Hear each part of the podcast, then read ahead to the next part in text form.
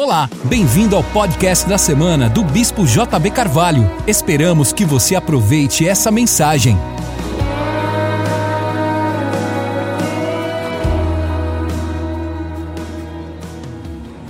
Segunda Timóteo capítulo 1, versos 6 e 7. Por esse motivo, eu te exorto que despertes o dom de Deus que há em ti pela imposição das minhas mãos. Porque Deus não nos deu espírito de timidez, mas de poder, de amor e de uma mente sã, de moderação. Boa noite a todos. Eu espero que a perseverança seja o seu sobrenome. Como é que é o nome do seu irmão? Pergunte para ele e fala, então você é fulano de tal perseverança. Meu nome é JB Perseverança. Por quê? Porque Deus está trabalhando no processo para o seu bem. O que, que Deus está fazendo? Ele está trabalhando no processo para o seu bem. Deus está trabalhando para o seu bem. Deus está conspirando por você. Deus está trabalhando para que tudo lhe vá bem. Deus está lá na frente abrindo caminhos para você. Aos seus amados ele dá enquanto dorme. Deus está fazendo o que você não pode fazer. Deus está entrando onde você não pode entrar. Deus está ministrando onde você não pode ministrar. Deus está trabalhando por aqueles que nele esperam.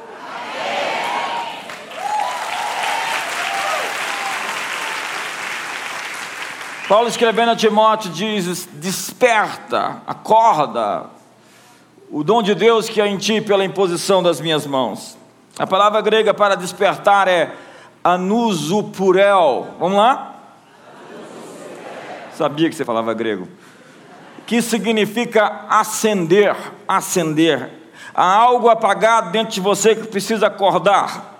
Eu, eu estou aqui para ativar essas coisas. Essa é a noite de ativação. Por quê? Porque Deus não nos deu espírito de temor, mas de poder, de moderação e de amor. A palavra temor ou timidez aqui é a palavra deilia, que significa, na verdade, intimidação, dons adormecidos por causa da intimidação, do medo, da timidez. Então, intimidar é tornar tímido, aterrorizar, amedrontar Ficar intimidado é agir sob o medo, na verdade é reagir, não é uma ação, é uma reação. Tem gente que foi reprimida a vida toda, do tipo, fica aí, não faz isso, olha, não faz nada, senão você vai ter retaliação. E o objetivo da, da, da intimidação é nos paralisar. Se você está intimidado, você está paralisado. A intimidação lhe põe na defensiva. Pessoas que vivem se defendendo estão intimidadas. Elas parecem até que são corajosas, arrogantes, mas elas estão com medo. Toda pessoa arrogante é uma pessoa medrosa. E isso faz com que os dons que Deus lhe deu se tornem inefetivos, ineficientes, ineficazes. A intimidação faz com que a pessoa recue, se retraia e se anule. Se anule. Tem gente anulada por causa do medo. O medo conseguiu te anular. A intimidação faz com que as pessoas percam a sua expressão, a sua voz. A sua voz. Veja o contexto: desperta o dom de Deus que é em ti pela imposição das minhas mãos. Porque Deus não nos deu espírito de medo, mas de poder, de moderação e de amor. Se você se sentir intimidado, você nunca vai dar a essa geração os presentes que Deus colocou dentro de você para nós. Golias intimidou o exército inteiro de Israel. Todo mundo estava branco com medo. Saul estava desesperado. E ele tentou intimidar Davi assim que a batalha começou. E ele amaldiçoou Davi pelos seus deuses. Ele tentou depreciá-lo, ultrajá-lo, desanimá-lo. Golias agia sob um espírito de intimidação. É a questão psicológica por detrás da batalha. Muitas vezes não é o mais forte que vence, é o mais frio. Não é a melhor equipe de futebol. Foi Nelson Rodrigues que disse que em 1950, quando o Brasil perdeu a Copa do Mundo, os uruguaios é, espancaram os brasileiros e os brasileiros ficaram com medo. Daí ele escreveu aquele artigo dele chamado O Complexo de Vira-Lata. É quando o sujeito amarela, literalmente. Amarelar. Deu pane. 7 a 1. Apagou tudo. Dons existiam, habilidades existiam. 1998, Ronaldinho machucado. 3 a 0. Jogador de basquete, um ponto de diferença, ele tem o último arremesso livre, ele já arremessou, é, especialista naquilo, mas toda a torcida está fora de casa, toda a torcida está contra ele, gritando contra ele, e ele tem o último arremesso ali. Então ele cala todas as vozes, se torna impermeável e joga a bola e erra. Tem gente que chega para fazer a prova, sabe tudo, chega lá, dá apagão. Intimidação, medo, faz você agir aquém dos seus talentos. Você vai falar com a moça sobre namorar com ela, dá um apagão. É, é, é,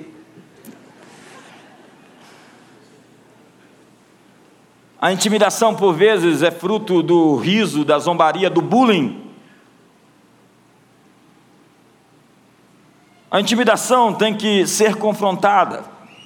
A única maneira de vencer o que te intimida é confrontar o que te intimida. Aquilo que você tolera, você não pode mudar. E quando mais ignora, mais forte a intimidação será. A intimidação é como uma hipnose que lhe paralisa. Quantos não estão se sentindo ameaçados hoje e aquém dos seus dons, porque você tem medo de avançar, porque você, às vezes, você sonhou. E os sonhos, às vezes, não são mensagens de Deus, são mensagens dos demônios para você. Pesadelos. Você acorda assombrado, receoso. Aquilo que você teme, por vezes, vem à superfície quando você está ali desarmado, deitado, roncando, oh, e começa a te perturbar. Monstros submersos acordam.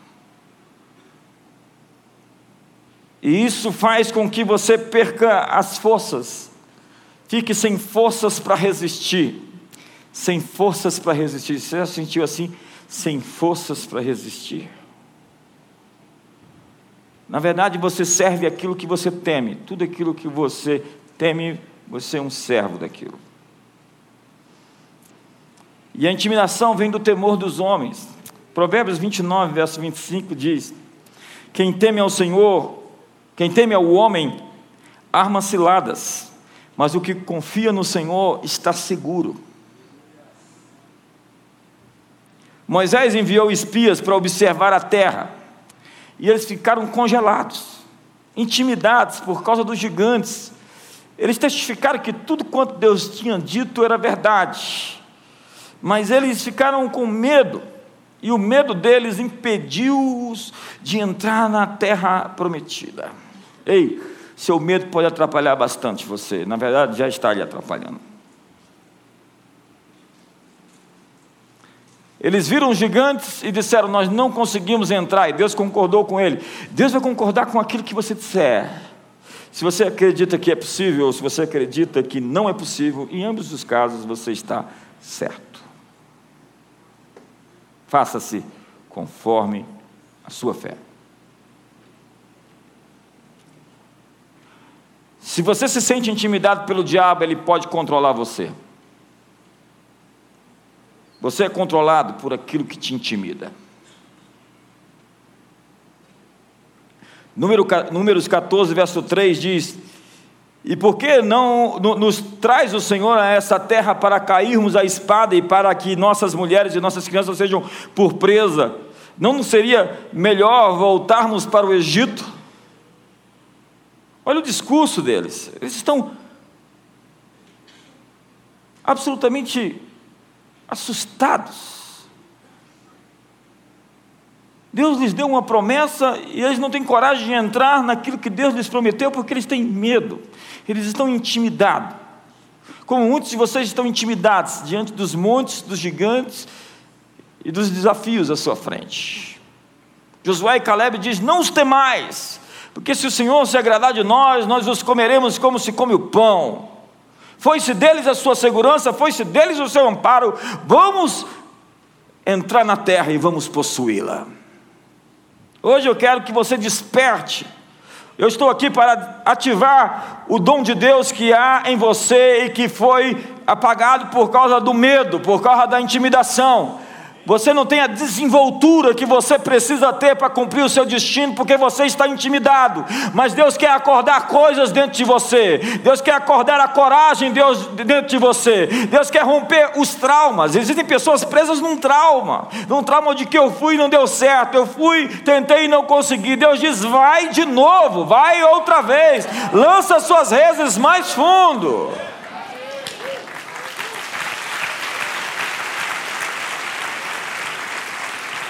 Eles olharam para os gigantes, eles viram que os gigantes eram grandes de fato, e Deus sempre nos dá coisas maiores do que nós, para nós enfrentarmos. Se não é maior do que nós, não foi Deus que enviou. Nossos desafios sempre são gigantes, sempre são impossíveis, e nós temos que ficar entusiasmados, porque quando surge essa demanda, é porque Deus propõe a nós a grandeza. Mas existem ministérios que resolveram resumir Deus, e 90% de tudo que eles fazem é, seria resolvido sem o poder do Espírito Santo. Entenda que nós estamos fazendo 15 anos de ministério agora em junho, e para chegar até aqui, não foi a força do nosso braço que nos trouxe, definitivamente, não foi a nossa capacidade, nossa beleza, não, não, não, não foi nada disso. Não foi por força nem por violência, foi pelo Espírito de Deus que nós chegamos até aqui e é por Ele que nós vamos até o fim, porque fiel é aquele que nos chamou para nos manter em pé até aquele grande dia.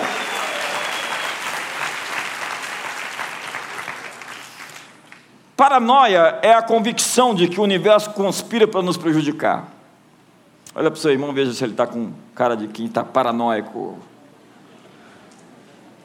estão conspirando contra mim, o universo, qualquer dificuldade, obstáculo, é interpretado como um complô.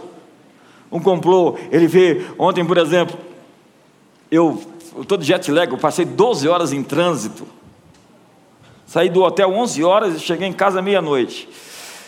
E pegando três voos, no último voo de Campinas para Brasília, na hora que o avião deu a ré para sair, ele deu um apagão elétrico. Pum!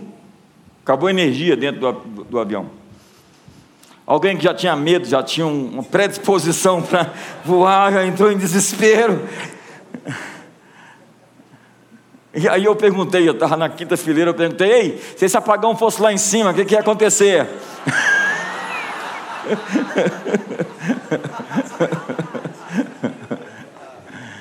Aí o sujeito de outra companhia que estava dentro do avião falou: não tem problema, porque as turbinas vão se movendo, então vai. Não seria um perigo isso. Mas alguém dentro do avião nós tivemos que desembarcar, trocar de aeronave, e alguém dentro do avião entrou em desespero e não voltou no embarque. A gente tem que reconhecer os limites que as pessoas têm. Né? Se fosse o Marco César, ele seria o primeiro a entrar. Você precisa ver ele lá na Disney, naquelas montanhas russas. Ele foi na montanha russa do pica-pau, aquela bem de quatro anos de idade, viu aquela? e passou mal ainda, vomitou, lá, vomitou todo mundo na montanha russa do pica-pau. Jesus. Então a paranoia é isso, qualquer coisa é um sinal. Você está ali, daqui a pouco acontece alguma coisa e é um sinal de coisa ruim. Tem gente que é místico, sabe? Diz que é crente, mas tem medo de ferradura, anda com ferradura, tem medo de, de sexta-feira 13. Ontem eu estava com um sujeito que mandou flores para a esposa na sexta-feira sexta 13. Ele disse: Eu estou lhe mandando flores porque nesse dia que todos celebram, que todos têm medo do azar, você é a minha sorte.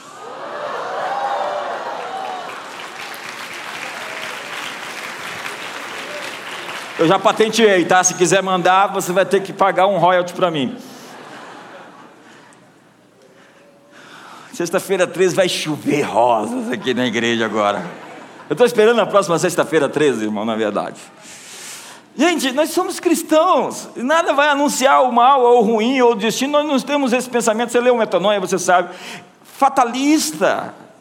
Nós acreditamos que nós estamos fazendo a hora, não esperamos acontecer, como dizia o profeta ou o poeta. nós estamos aqui para criar o futuro. Nós não estamos esperando as coisas acontecer, nós estamos fazendo as coisas acontecer que o futuro será com a forma, conforme a nossa fé. Então, eu quero lhe propor uma outra coisa, deixar de ser paranoico para ser pronóico. O que é pronóico? É o inverso de paranoico. Pronóico é a ideia de que todas as coisas estão conspirando em seu favor. E estão, na verdade existe um, um texto que está ali, que caiu do céu e eles querem perturbar você, mas o Criador do universo deu a sua vida por você naquela cruz, e Ele promete a você que vai fazer aquilo que você acreditar e vai te conduzir até o fim da sua jornada, e que o maligno não vai te tocar, porque você é nascido de Deus, e você está sendo livre dos laços, das armadilhas, dos planos ma maus, e eu é quem sei que pensamentos tenho ao vosso respeito, pensamentos de paz, eu estou pensando coisas boas ao seu respeito, para lhe dar um futuro e uma esperança. Pronóico é, é o contrário de paranoicos, é a ideia de que o universo, Deus, os anjos estão conspirando por nós, e se Deus é por nós.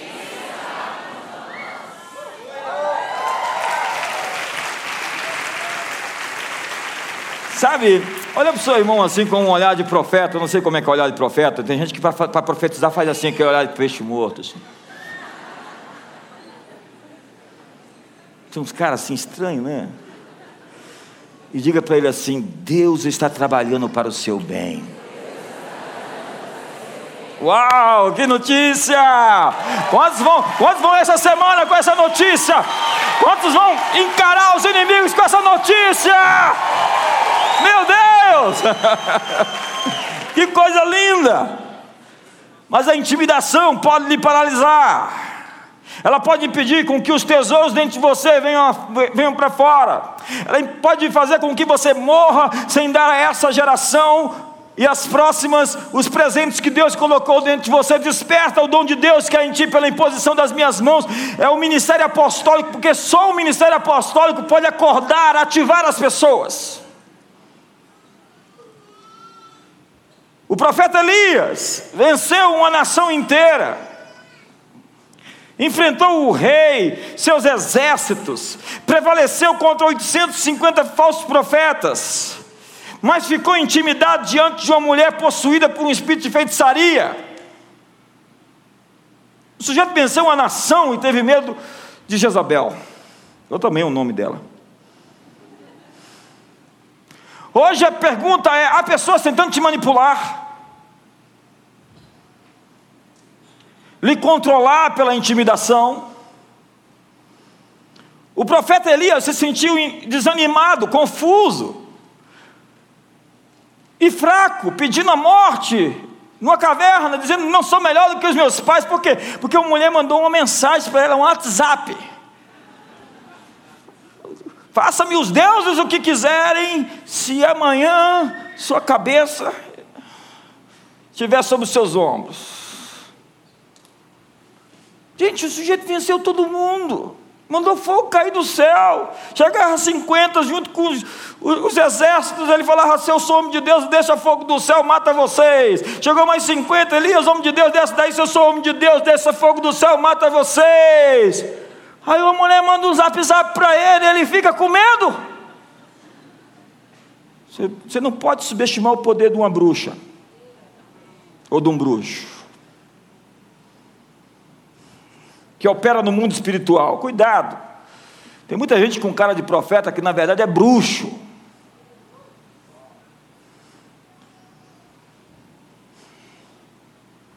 E ele fica cansado, fraco, confuso, desanimado. Você é controlado por aquilo que te intimida. Quando você abre mão da sua autoridade, alguém vai exercer sua autoridade no seu lugar. Quando você aceita a intimidação, seus dons ficam inoperantes. Acredite, a, a, intimidação às vezes não é um gesto ativo, mas por vezes passivo, do tipo de gente que faz uma carinha assim, resistindo você, dizendo você não fez aquilo, então eu vou fazer biquinho. Há pessoas especialistas em agir sobre o espírito de intimidação. Elas colocam todo mundo na parede. Há pessoas que ganham a vida intimidando os outros. Há pessoas que intimidam seus líderes para conseguir o que querem. Eu quero isso, se você não me der, prepare-se para retaliação. Mas é uma coisa subjetiva, não é assim, uma ameaça verbalizada, é velada, é assim, embutida, está ali presente. O sujeito sabe, o sujeito está querendo te manipular através de uma atitude, de uma resistência, ainda que invisível. Eles não falam alto, nem parecem ofensivos, mas são feiticeiros. Quantos já sentiram a resistência na atmosfera? Pastores, Quantas vezes você viu alguém quando pregavam que estava secando você com atitude de oposição à sua mensagem? Nos primeiros cultos da igreja, tinha umas 25 pessoas na igreja, e tinha um sujeito no segundo banco, assim, me secando. Eu resolvi não prestar atenção em ninguém assim mais. Se você não me inspira, não olhe para você. Na verdade, eu vi o sorriso de Deus e não tenho medo de cara feia.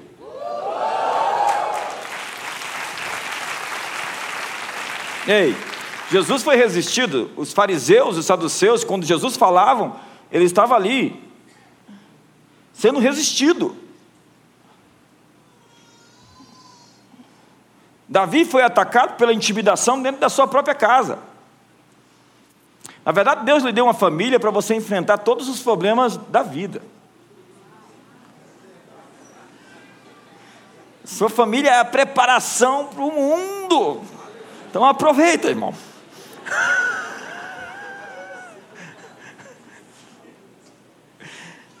Antes de vencer Golias, Davi teve que vencer seu irmão mais velho, Eliabe.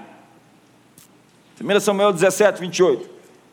Ouvindo o Eliabe, seu irmão mais velho, falar àqueles homens, acendeu-se-lhe a ira contra Davi e disse: Por que desceste aqui? E a quem deixaste aquelas poucas ovelhas no deserto? Bem conheço a tua presunção e a tua maldade, descestes apenas para ver a peleja.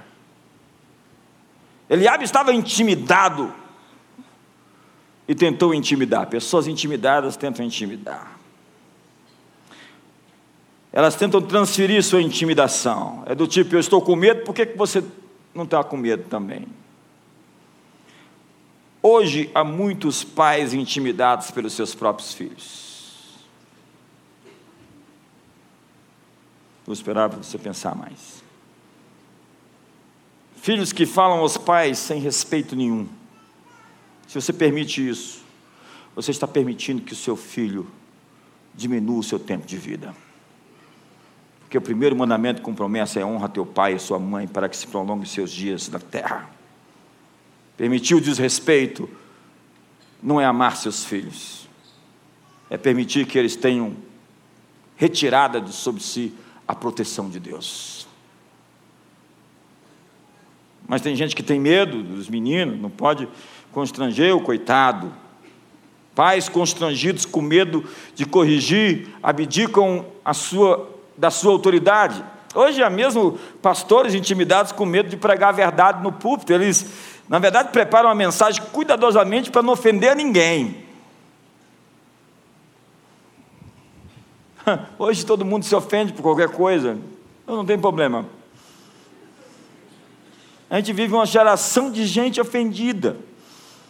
Mas não pode ninguém mais falar de gordo, que é gordofobia.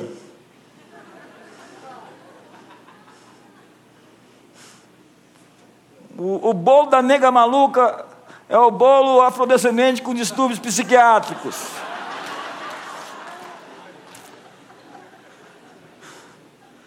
Não, a vida está perdendo a graça, irmão, com o politicamente correto. Hoje você tem que ficar pisando em ovos para não machucar ninguém, porque todo mundo é dodói, dengoso, mimimi, floquinho de neve.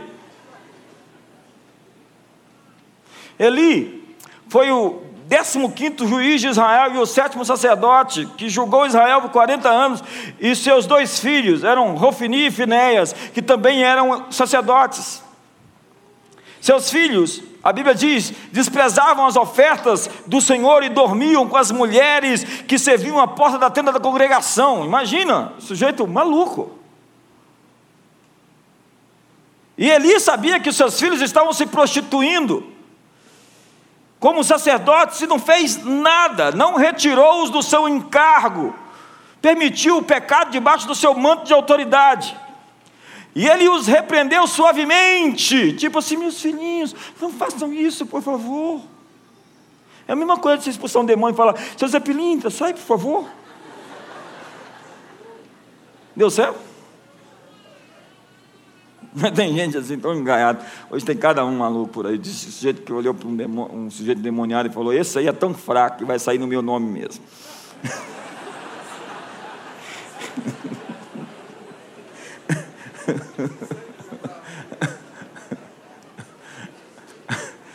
Uma, uma pessoa intimidada se submete àquilo que a intimida. O amor corrige. Eli temia mais seus filhos do que a Deus. Olha o que diz o texto.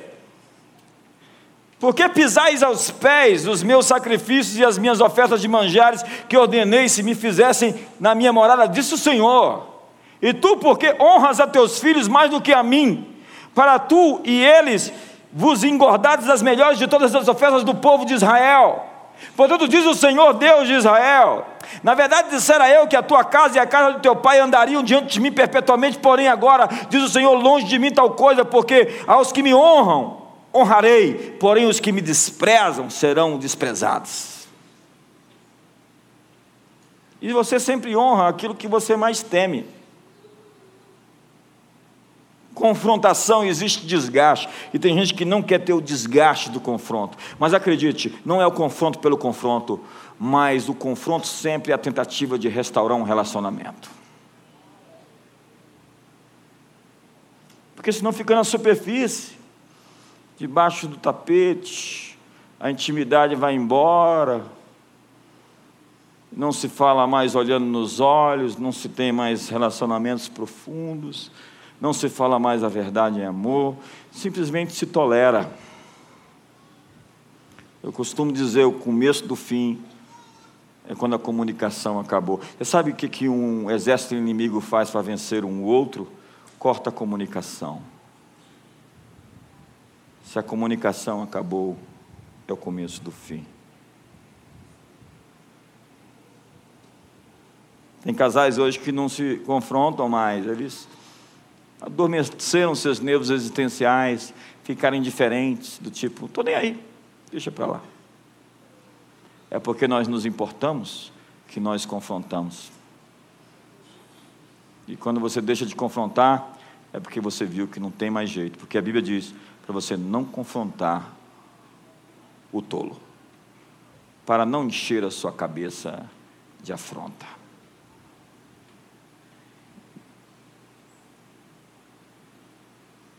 No caso dos filhos de Eli, o resultado foi a morte.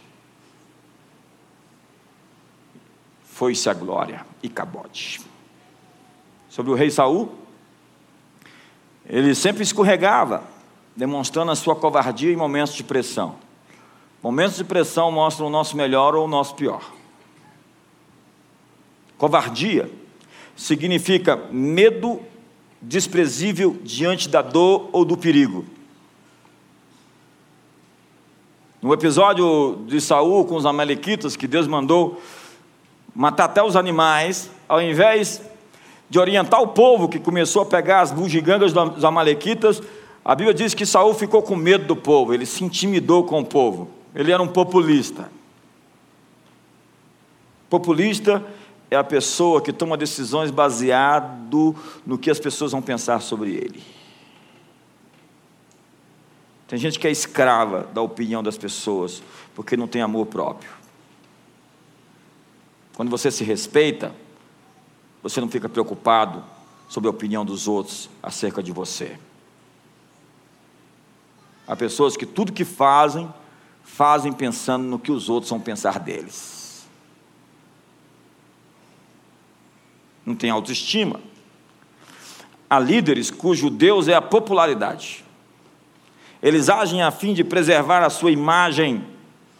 Imagem. O texto mais triste da Bíblia, na minha opinião, é 1 Samuel capítulo 15. Olha o verso 23, o que, é que diz? Porque a rebelião é como o pecado da feitiçaria, a obstinação como a idolatria, o culto aos ídolos do ar. Visto que rejeitaste a palavra do Senhor, ele também te rejeitou a ti para que não sejas rei. É Samuel falando para Saul.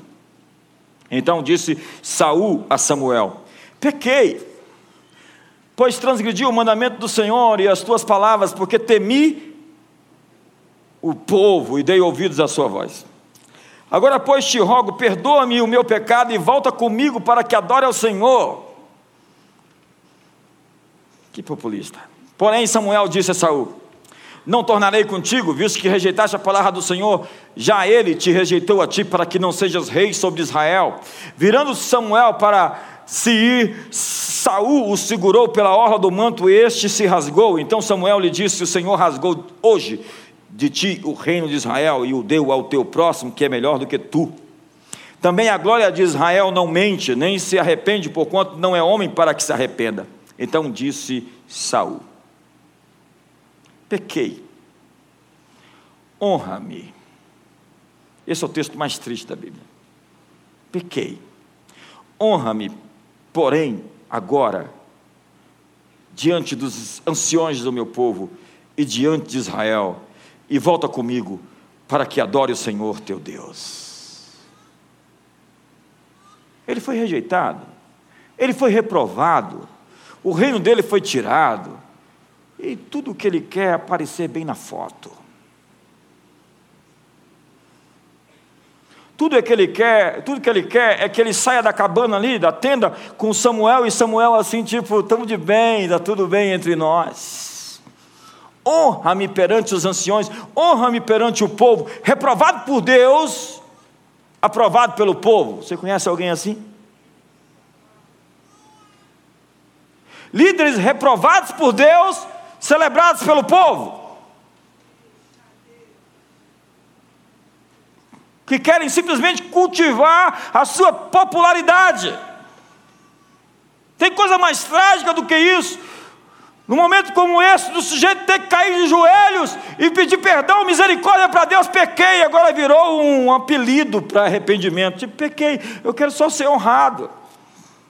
Pequei, eu só não quero perder a tua bênção. Davi, pelo contrário, diz: pequei, não tires de mim o teu espírito. Não recolhas de mim a alegria da tua salvação. Pequei, eu quero a tua unção, eu quero a tua presença em mim, é isso que eu quero, mais do que a vida.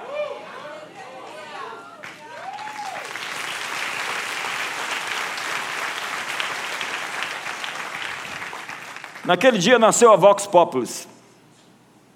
Perdão. Tem gente que faz pesquisa de opinião para saber o que tem que dizer.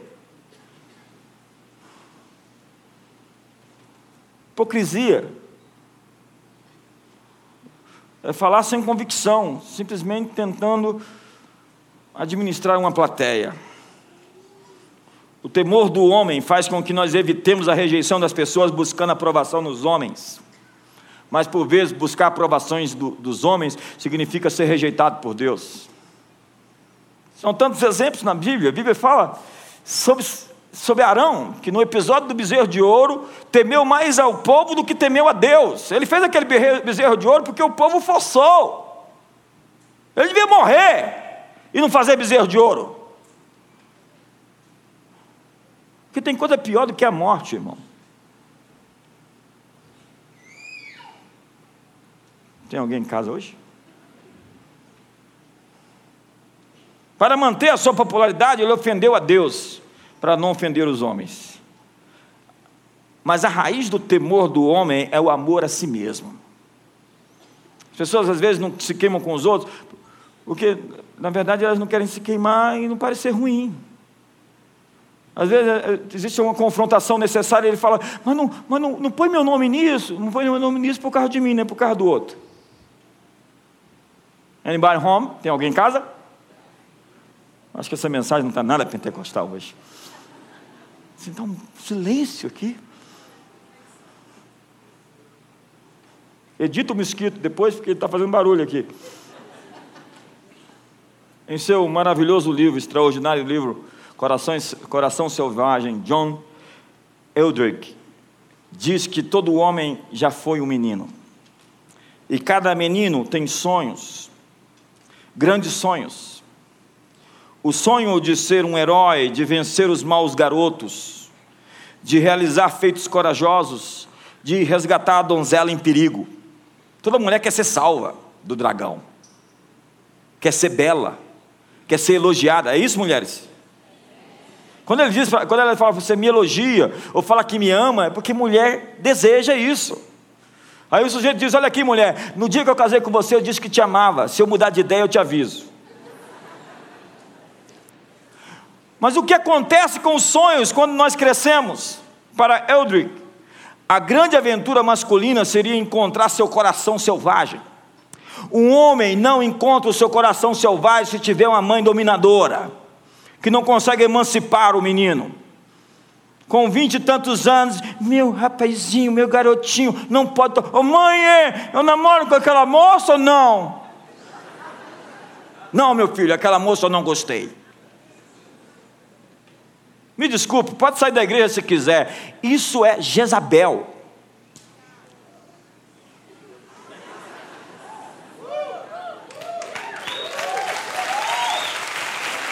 Eu acho que eu ofendi alguém aqui. A grande aventura masculina é descobrir uma vida de desafios. Nós somos assim, homens, emoções. Todo homem deseja ter uma guerra para lutar, uma aventura para viver e uma donzela para resgatar. A gente quer proteger as mulheres. Mulher, por favor, deixe-se proteger. Marido, por favor, proteja. Uns caras que não dá, não dá, não dá, não dá. Vai ter a escola de hombridade agora durante a modeladas. Todo menino tem que virar homem. Acho que ofendi alguém agora. Todo menino deseja ser um herói e um guerreiro. É por isso que a gente brinca de espada, tem capa de super-herói, e, e, e revólveres, heróis e bandidos. Meninos brincam de guerra. É simplesmente um ensaio de um drama muito maior que nós estamos todos envolvidos. É C.S. Lewis, quando ele pinta lá a Nárnia. É o Tolkien, quando ele fala do, do anel. É a batalha entre o bem e o mal. Nós estamos todos envolvidos nessa trama. O menino que você era hoje se orgulharia do homem que você se tornou? Um dia o menino terá que voltar para defender o homem. Mas por vezes nós vimos a morte prematura do coração guerreiro dos homens. Cadê? Morreu. Quando foi enterrado? Daqui a 60 anos. A gente enterra ele. Soldados que deserdaram. Guerreiros que se tornaram mercenários, mudaram de lado. Viu o sujeito? Mudou de lado. Cadê ele? Ele era profeta, agora é bruxo. Heróis que viraram bandidos. Valentes que perderam a coragem de lutar. Alguém roubou o coração. Como no filme do Mágico de Oz. Um espantalho, um leão sem coragem um homem de lata sem coração. Coragem significa um forte desejo de viver sob a forma de uma prontidão para morrer. Porque se você não tem uma razão para morrer, você não tem uma razão para estar vivo. Porque o desejo de muita gente é só preservar a sua vida. O que, é que eu quero? Me preservar. Eu estou lutando pelo meu status quo. Eu estou lutando por algo maior. Para de lutar por si mesmo. Por quem você luta? Tem gente que diz que luta por Deus, mas está defendendo somente sua causa, seu umbigo. Seu Deus é o seu ventre. Essa mensagem não está muito boa. Ótimo. Eu acho que Deus está feliz com ela.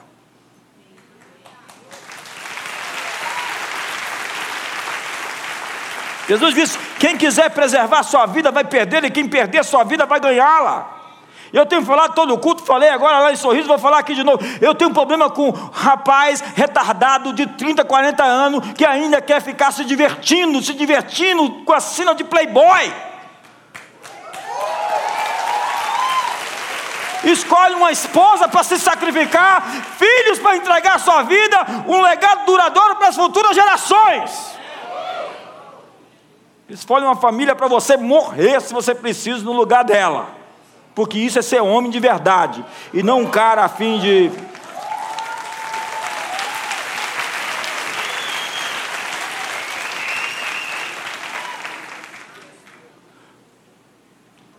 Eu ia falar umas coisas aqui. A honra de um verdadeiro guerreiro é mostrar suas cicatrizes adquiridas na batalha. Está vendo aqui, ó? sobreviver. Carrego no corpo as marcas do Evangelho. Há algo selvagem no coração de todo homem. Perigo, exploração, combate, riscos. A aventura está escrita no nosso coração.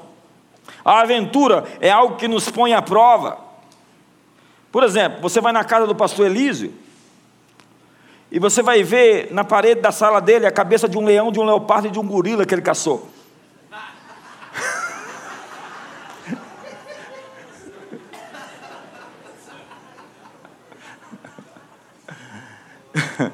Mostrou aqui. Ah, tá bom. Deus nos fez para guerra. É para guerra que nós somos feitos. Não é para ficar congelado, paralisado e com medo. Nós somos guerreiros, nós somos uma raça de reis guerreiros. Nós fomos feitos para pisar sobre serpentes e escorpiões, sobre todo o poder do inimigo e nada absolutamente nos causará dano. Você nasceu para lutar.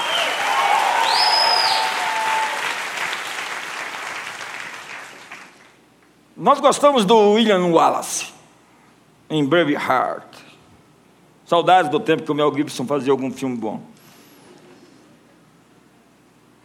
Ele diz lá na Batalha de Sterling: Filhos da Escócia, vocês têm que lutar como homens livres, pois como homens livres vocês já, já são. E quando vocês morrerem em suas camas daqui a muitos anos, terão desejado trocar todos os dias a partir desse dia para voltar aqui e dizer aos nossos inimigos que eles podem tirar a nossa vida, mas nunca a nossa liberdade. Ele foi lá e provocou uma, bíblia, uma briga e começou uma guerra. Talvez você vai ter que começar uma guerra hoje contra aquilo que te intimida.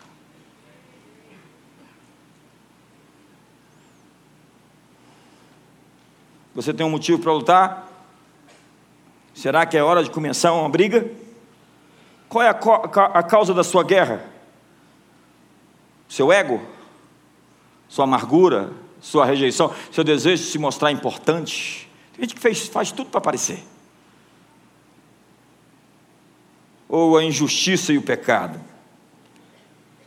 Então somente lute pelos motivos certos. Tem muita gente lutando pelo orgulho ferido. É a tal da egolatria. O sujeito vai para frente do espelho e começa a cantar: Quão grande és tu, quão grande és. Eu pensei que fosse amor à primeira vista, mas era somente um espelho.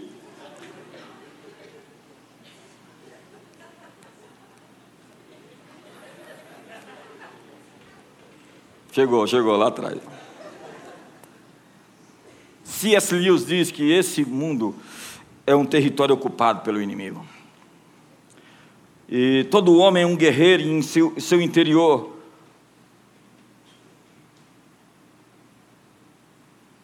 Mas lutar é uma decisão de cada um.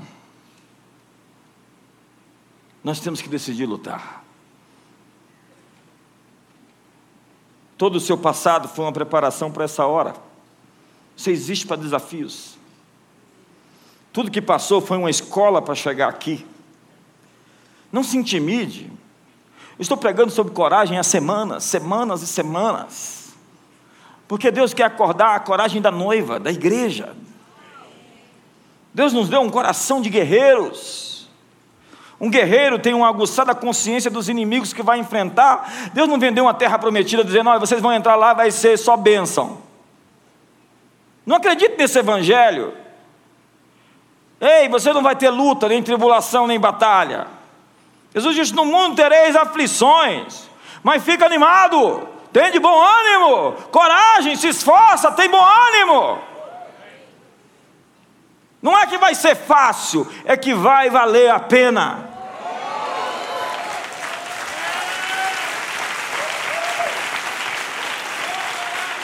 Deus disse: vocês estão entrando numa terra, tem sete nações de gigantes lá dentro. Quando Deus lhe promove para a sua próxima etapa, os inimigos da sua próxima fase vão tentar lhe impedir de prevalecer. A sua próxima fase é uma fase de conquistas maiores. Então você vai deixar os inimigos de uma estação passada e vai lutar contra os outros inimigos. Cada fase tem os seus próprios inimigos. Nós estamos em transição contínua. Estamos deixando velhos inimigos para enfrentar novos inimigos. Um guerreiro tem uma causa maior do que a sua autopreservação. Um mercenário, ele luta por pagamento ou por benefícios próprios. Se você serve a Deus por dinheiro, por carro de bênçãos, você vai servir ao diabo por um salário melhor. Dá um sorriso para o mundo do outro lado, assim, porque está tenso.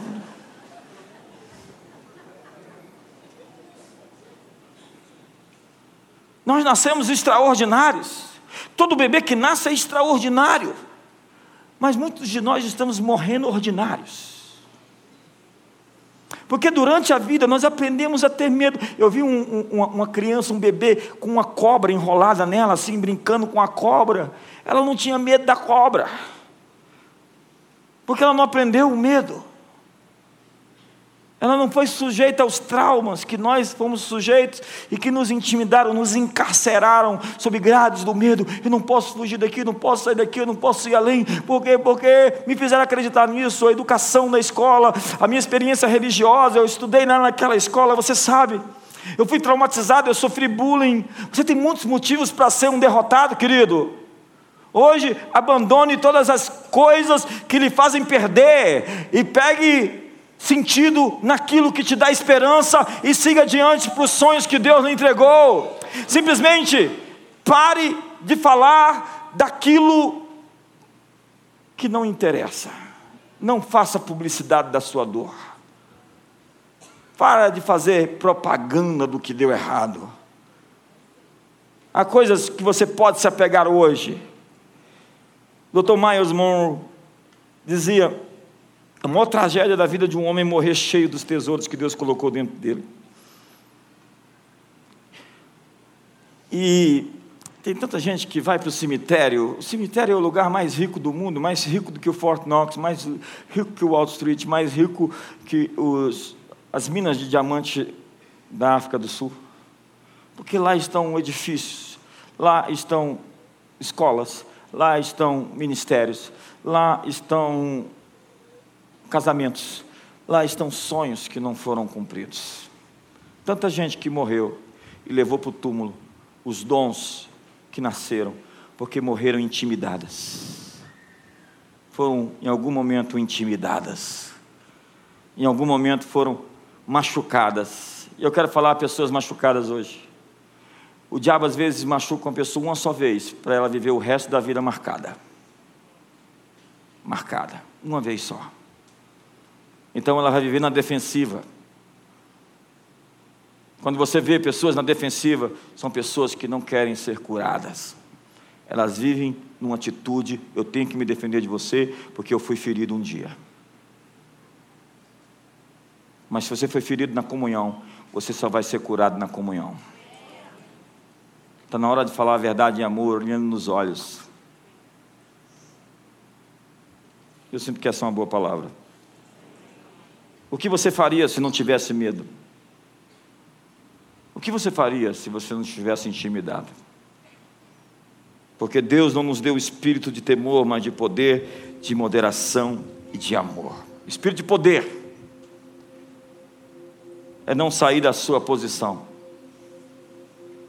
andar na autoridade que lhe foi dada, olhar para o Autor e Consumador da sua fé, não deixar que as pessoas decidam aquilo que você tem que decidir por si mesmo.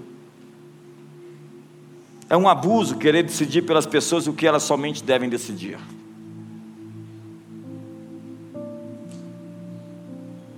Vou repetir isso. Feitiçaria é querer controlar pessoas.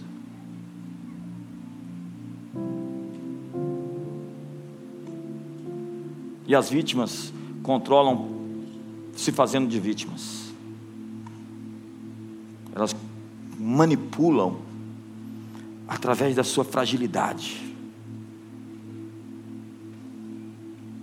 Espírito de moderação tem gente que aceitou ficar sendo hipnotizada. Aí, você fica frequentando esses lugares por aí, de eventos.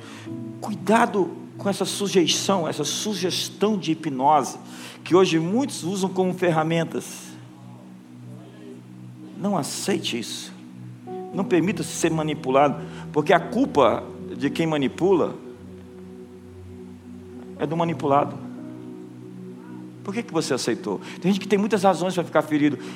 Você é boa parte de todo o problema, porque você aceitou essa condição de ser hipnotizado e controlado. Dá um sorriso para o irmão do outro lado agora.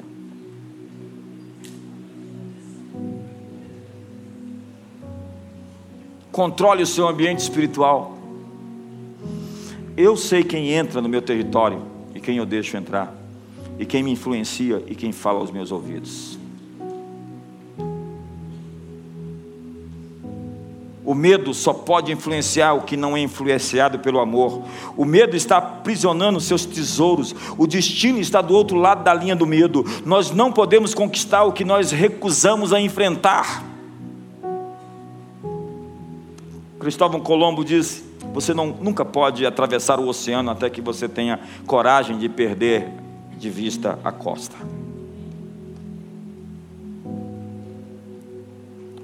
A Bíblia diz: o justo é como um leão. Está na hora de rugir, irmão. Está na hora de ocupar territórios. Está na hora de vencer. Está na hora de pôr para fora os tesouros, os dons que existem dentro de vocês. Fique de pé.